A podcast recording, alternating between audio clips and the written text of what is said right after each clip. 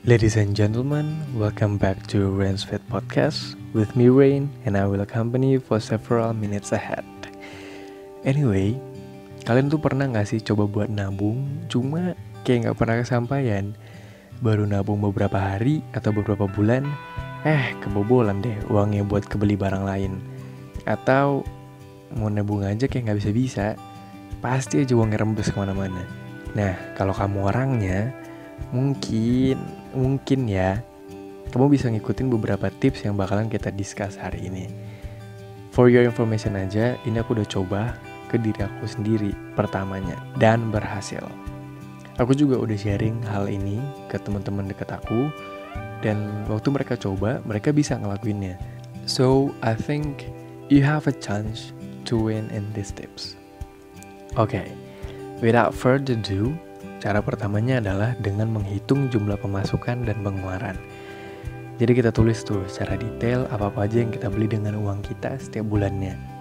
Setelah ditulis, kan kita bisa tahu nih berapa pengeluaran kita untuk makan, berapa pengeluaran kita untuk tempat tinggal, dan juga berapa yang kita simpan, berapa persen yang kita tabung.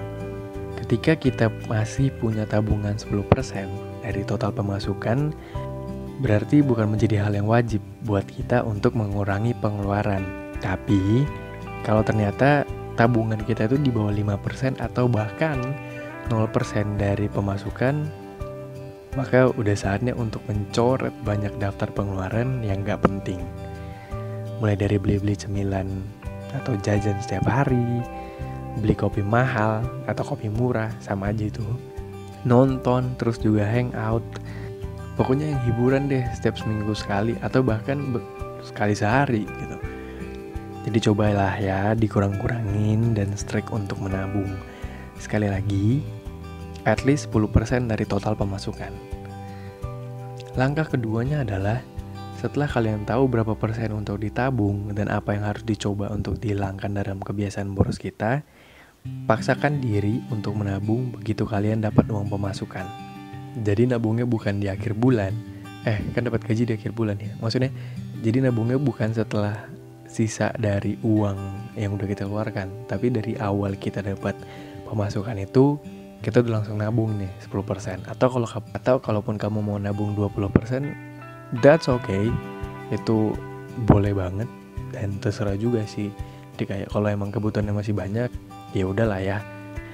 Setelah itu, simpan uangnya ke tempat yang tersendiri gitu. Contohnya nih ya, kalau misalnya kamu punya beberapa rekening bank, kamu bisa pisahkan satu tabungan khusus hanya untuk menabung. Atau kalau pun kamu nggak mau nabung di bank, kamu bisa coba nabung di toples atau yang pokoknya tempat bisa kamu lihat dan bisa kamu buka. Loh, kok harus bisa dilihat dan bisa dibuka? bukannya biasanya kalau mau nabung itu harus disembunyiin ya biar nggak tergoda untuk dipakai nah justru karena kita yang boros ini pengen nabung maka transparansi itu dibutuhkan banget. Gini nih ya coba deh uh, aku ngasih pandangannya seperti ini. Ketika kamu nabung di rekening walaupun kamu nggak pakai uangnya tapi kamu kan tetap bisa ngecek berapa jumlah tabungan kamu di sana. At the same uh, value juga kalau kita nabung di toples transparan kita tetap bisa lihat apakah uang kita semakin banyak atau enggak. Justru ketika jumlah uang kita semakin banyak nantinya malah kepancing sendiri untuk kita lebih rajin lagi nabungnya. Ketika ngeliat tuh kayak wih udah segini aja nih tabungannya coba tambah lagi deh. Kalau nggak percaya cobain makanya nah tips ketiga adalah tentuin tabungan kalian itu mau buat apa. Karena sebenarnya alasan kalian menabung adalah menunda pengeluaran kalian di saat ini. Misal, kalian pengen handphone baru, laptop baru, sepatu baru, hmm, motor baru, mobil baru, rumah baru, whatever it is lah ya, terserah kalian tujuannya membuat apa. Nah, setelah kalian tahu apa yang kalian mau, nantinya kalian bakal ngerti mana yang prioritas dan mana yang tidak. Udah tahu prioritasnya, kalian tahu nih berapa banyak yang kalian tabung per bulannya. Contoh kecilnya nih ya, mungkin pengen beli smartphone kelas flagship yang harganya 12 juta di tahun depan. Which means dari bulan ini udah harus saving 1 juta kan per bulannya. So it will make sense to you for saving karena udah ngerti kayak tujuannya apa dan harganya berapa, berarti berapa alokasi dana yang harus disiapkan. Karena kalau kalian nggak tahu tujuannya buat apa, ya finally kalian bakalan dengan mudahnya tergoda untuk beli hal perintilan yang kecil-kecil. Dan pastinya kita nggak mau kan? Udah beli tapi nyesel. Maksudnya beli yang perintilan-perintilan kecil-kecil tadi ya. Langkah simpel keempat biar bisa nabung adalah dengan membawa uang secukupnya.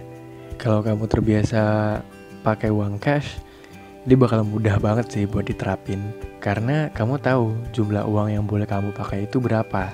Misal nih buat nongkrong minggu ini maksimal 150 ribu. Nah berarti kan dari rumah kita cuma bawa uang 150 ribu aja. Lalu gimana dengan kita yang suka cashless? Dan karena aku juga tipe orang yang suka cashless, kamu bisa banget buat notes di HP kamu maksimal uang yang boleh digunakan dan daftar pengeluarannya jadi kayak habis bayar ojek online kamu catat tuh di notes biayanya berapa. Terus juga kalau udah habis bayar makan langsung catat lagi. Atau juga pas habis beli tiket nonton ya langsung catat lagi. Agak ribet sih, cuma sama aja sih ribetnya dengan kamu ngitung kembalian dan jumlah uang receh yang kamu punya di kantong. Ya apa pun itu ingat lagi sih tujuan awalnya itu agar kita bisa nabung dan membatasi pengeluaran kita. At the end, langkah terakhir adalah dengan mencoba menabung.